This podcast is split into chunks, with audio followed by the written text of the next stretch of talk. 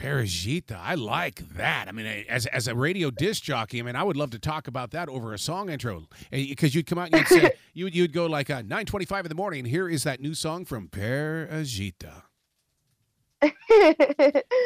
do, do you ever think hopefully one day. Do you ever think of, of things like that? Because i mean i mean radio people are radio people and, and and part of the salesmanship of music is how we present it to listeners. That is yeah that is really cool when when you step forward with your creative abilities through music, what was that like? Because there are so many people that are hidden away in their bedrooms or in the front seat of their car, singing, doing the best they can do, and yet you're going, "I'm going to be on NBC's The Voice." Yeah, it's insane. I think that was me at one point too. You know, I think I was one of those people who dreamed of doing something. I was always singing absolutely everywhere, and I wanted to. I always saw myself you know, being on stage and in, front of an audience. And like you were saying, the way that you kind of hear, you know, the way that you're going to sing a song. I mean, the way that you're going to say someone's name or say a song on the radio, I'm thinking about every time I'm listening to a song, I'm like, all right, I'm envisioning myself singing it on stage. I am, you know, performing it as if I'm performing in front of millions that i feel like that was my form of like manifestation or like my way of affirming that i that was going to be my reality someday just as you are speaking to me through a radio station And, and, and you've got to be centered in a way of that where you've got to believe in that art because right now you are in in the middle of so many creative people that are that are that are always willing to give you information that you can grow forward with and stuff like that. How yeah. how do you find focus in all of that? Because what a what a gift to be in that moment. You know, that is a very good question because there's a lot of things that you know I can learn and I still need to learn as a singer, whether it's something technical, whether it's something about performing or, you know what I mean? And I feel like those are things that I'm slowly taking in, but I don't want it to take away from what I am doing as a singer. Like, you know, sometimes my vocal coach, she'll tell me that if I'm too technically in my head, then I won't allow. I'm more of like a heart singer. I will like I sing emotionally and from and that's when my best performances kind of come out is when I'm truly singing from the heart. I'm not thinking about technically what I'm doing. I just kind of let everything come out the way that it, you know, in, wants to. And I feel like when I do think about it too technically, I just kind of lose some of that craft. So it's been a it's been a really, you know, interesting journey of being able to learn from everyone and everything that I'm witnessing, whether it's production and you know, watching how the mics are working and how monitors work and whatnot, or even just, you know, John telling me how to sing a certain part or, you know, what to back off on or to do. I, I really feel like I'm soaking all of it in. Oh my God, I would love to see you in concert in the way when you're talking about the, you know, how microphones are and how speakers are and stuff like that. I mean, I, am a performer on, on on stages, and it's one of those things where you just sit there and it's got to be right. And and so when you put that kind of attention into the stage performance, because you're thinking about the receiver, and and that receiver has got to be in right. that moment that you're in.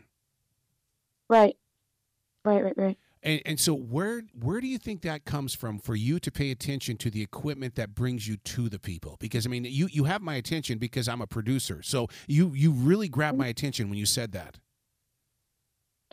Um, so can you say the question again about the equipment you said? Yeah, yeah, because I mean, you're you're, you're talking about delivering it, you know, and paying attention to the things that are on the stage with you, and and that really inspires me because it shows me that you're more than just the singer. You you you are you're you're thinking about the entire performance and and the things that take the sound to the people. Yes. So I grew up watching live music. My father owned a entertainment when he first, you know, immigrated to the United States one of his first things he ever did was he started an entertainment company and um, he took advantage of the fact that he knew a lot of famous singers and musicians and bands from Nepal. And he would bring them to the United States and tour them throughout the United States. He's been through all 50 states. And then sometimes, you know, he would have a show in Baltimore, in Maryland, somewhere in Maryland, and it would be our home show. And um, would always let me, you know, I was always there watching my dad work all the equipment and watching them perform. and sometimes they'd let me open up for them as I got older. They'd let me open up for them, and then you know they'd always come stay at our house when they were staying here. So I just grew up around these performers and bands and live music that I think I grew appreciation to performing and kind of feeding into the audience the way that I was, you know what I mean? What I was soaking in from like the age of four to like nine is something that I feel like I take into consideration when I'm performing because live music is so so important you know? Mm-hmm. And performing on stage it's, it's still considered live performing. I mean it's it's not a, a, recording in a studio. It's whatever i'm doing on that stage is being you know aired to the people. And that's just such a, uh, a so so something so beautiful about that. And i think i am really taking consideration about what the people are listening to while i'm while i'm performing but yeah. you, are so right about that because I mean, yeah, you can go into a studio and you can you know re-record, punch edit, do this, do this in the studio. But right. but once you take it to that live stage, until you experience the atmosphere of now, that because that's what I love about listening to live music is that you know uh, you you yeah. listen to it because they were in the moment. Now they're inviting you into the moment.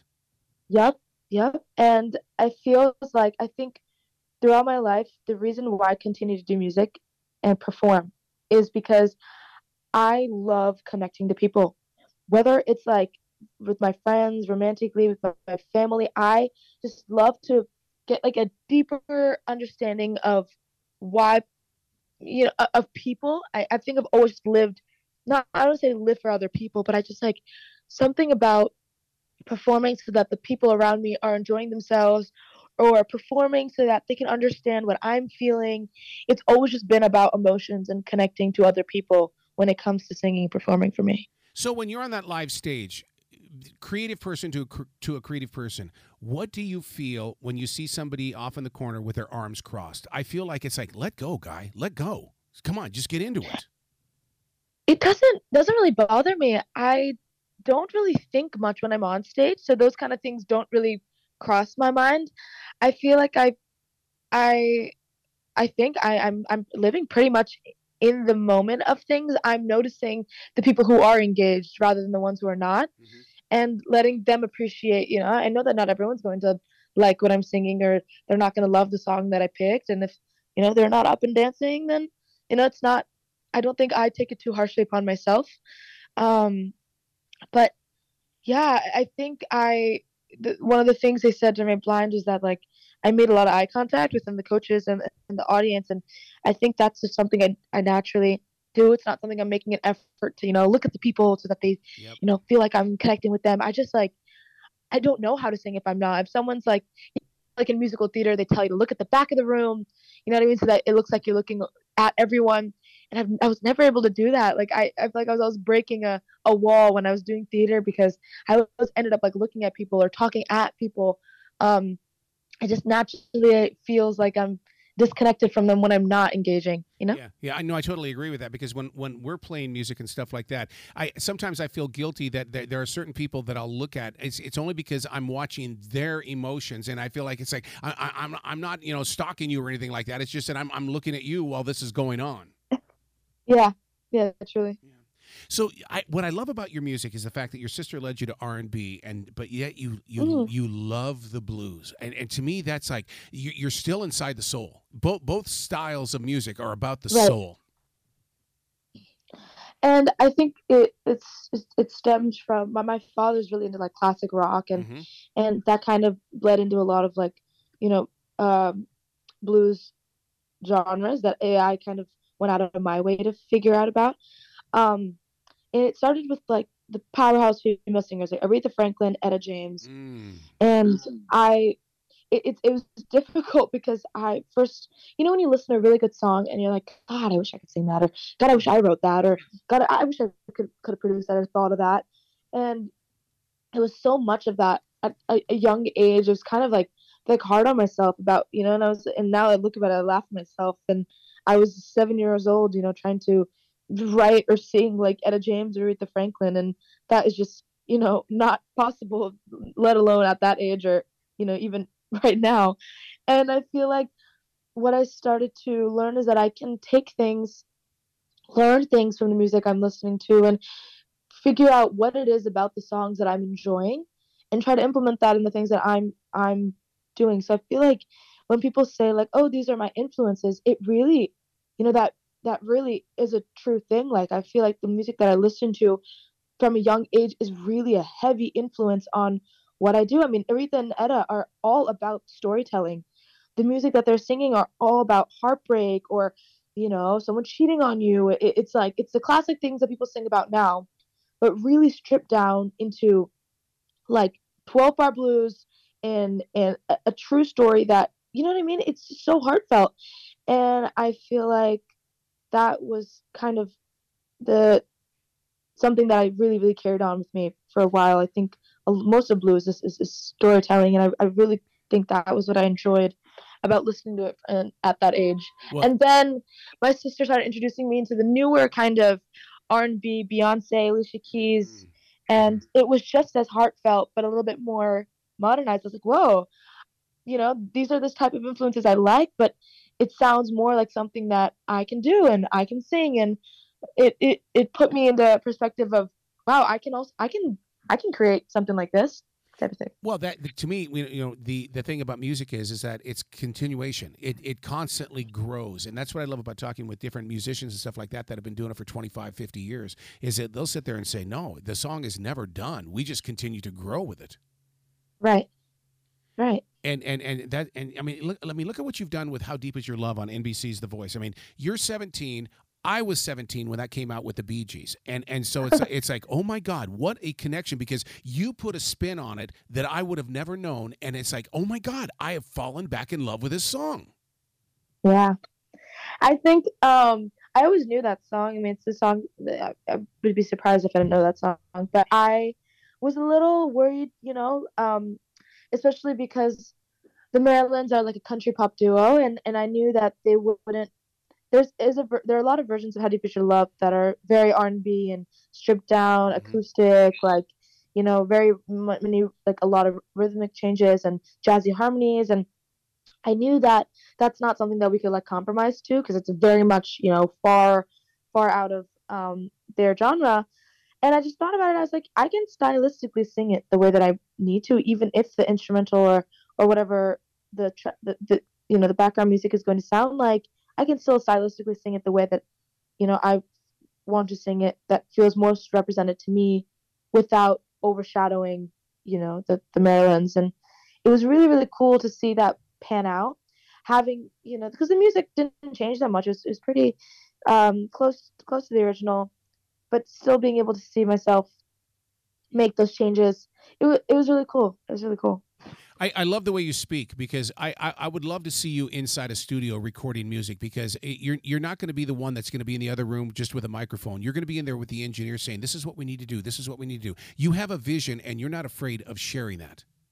I yes, that is uh, you make me feel very seen because that is very true. I once I hear a song, it, it is instant in my mind. I already know how it's going to be planned out. I know what kind of instruments I want within it um, that's why I'm like so excited about this experience is because I think I've always had those kind of thoughts with music, like the way that I'm gonna sing it or the other instruments or the uh, arrangement is going to sound like, but it was a matter of learning that vocabulary and learning the right words to be able to communicate. Because if I can't communicate what's going on in my head, then can you know it doesn't really make sense that I it doesn't that information doesn't really have much of value, which is why I feel like I'm learning so much from the show and from the people around me at the show and um which is why like you know i mean i i am a senior in high school and colleges can still be an option for me and music school just sounds so so exciting. You know eventually it doesn't have to be right now or the next year but music school just sounds so cool because i want to be able to learn the way that i can communicate what's going on in my mind and why am, am i thinking the way i'm thinking. And I, I feel like i have a pretty good ear for music. And as soon as I'm able to translate what's going on yep, in yep, this year, yep. I think it, I'm I'm set. You're so right about that translation and stuff like that because of the you know I'm in the communications business and and if you if you aren't speaking the street or sharing the stories of, of reality and stuff like that then you have no right. you have no connection and and that's the thing about it it is all about the connection it's content it's subject matter it's emotions. Yep, yep. And if like communicating the way that you want the song, not just in a technical sense, but communicating the emotion. I like the, that you said emotion because that is also equally as important within the music too. So when you're with someone like John Legend, first of all, the, the thing is, if John Legend were sitting here together, I bet you the three of us would be just three creative people. There wouldn't be any fame involved or anything like that. It would just be three creative people just having a conversation. He seems to be that type of guy. Yeah, I mean, I said it before, but as soon as you meet him and you you just know that he has this like in, in intelligent presence to him you know? Like he he's just ready you meet him like oh you know he knows things. Like he just is a man who knows things and you just know it as soon as you meet him. And he is so genuine about about what he's saying. And the reason why i picked him and i knew i was going to pick him going into it but the reason what validated my, my choice you know to pick john is that when he described me as a musician, he was just so spot on. I felt so seen, and I think that's one of my favorite things is when people can tell me, "Oh, this is the way why you do things," or "I like that you do this and that you present yourself as a musician this way," because it's like it just I don't know. It, I, I love and and you know he pointed out some of the choices I made, and and explained why I made those choices in a sense where like those are the reasons why I made them and that the fact that you could see that even the smallest ones it just I was like oh, absolutely he's the coach for me. I, I, I got to tell you who you remind me of, and and I and I've had several conversations with Carlos Santana. You you remind me so much of Carlos Santana. I mean, really? in in the way that you speak of music and the connection with people and the passion and the, I mean, you you you, I, I feel like I'm talking with Carlos Santana. Oh my God. That's so kind. I mean, I mean, it, it, it's it's you know, and he is the shaman of music, and and it's one of those things where I mean, you you have that vibration about you. That's really really kind. Thank you. Eh, eh, one one of the things that, that I wanted to make sure that I shared with you is that I hope you don't lose the faith and and and the spirit of the local stages because as big as you're going to be, I I, I just think that you're going to be that performer that's going to step into that little coffee shop and say, "Can I just sing a song today?" And and, and people are going to be amazed by your energy. Thank you so much. And that is something that you know the coaches had shared that I think you don't really know the way that you are until people tell you the way that you are. You know what I mean? And they kept saying like my presence and my aura and i think that's something that i learned from the show is that everything that i was telling you about wanting to connect and wanting to you know engage the audience it, it shows uh, you know and and that is was just something that i learned from watching myself perform and and hearing what the coaches had to say about me. And you saying all that like it really really does reassure to me that what i'm intending on doing is is working, and that really means a lot. It oh. really does. I can't wait to talk to you a billion times more in the future. I really can't. You you got to come back to this show anytime. I would love to. Thank you so much. Well, you be brilliant today and enjoy these conversations with everybody around the planet, okay? Of course. Thank you so much. This is a wonderful, and you asked really, really intricate questions. I, I really, really enjoyed this. It's it's about sharing the story, or someone's going to write it for you, and you're sharing the story. Thank you. Thank you so much. Of course. Have a great day.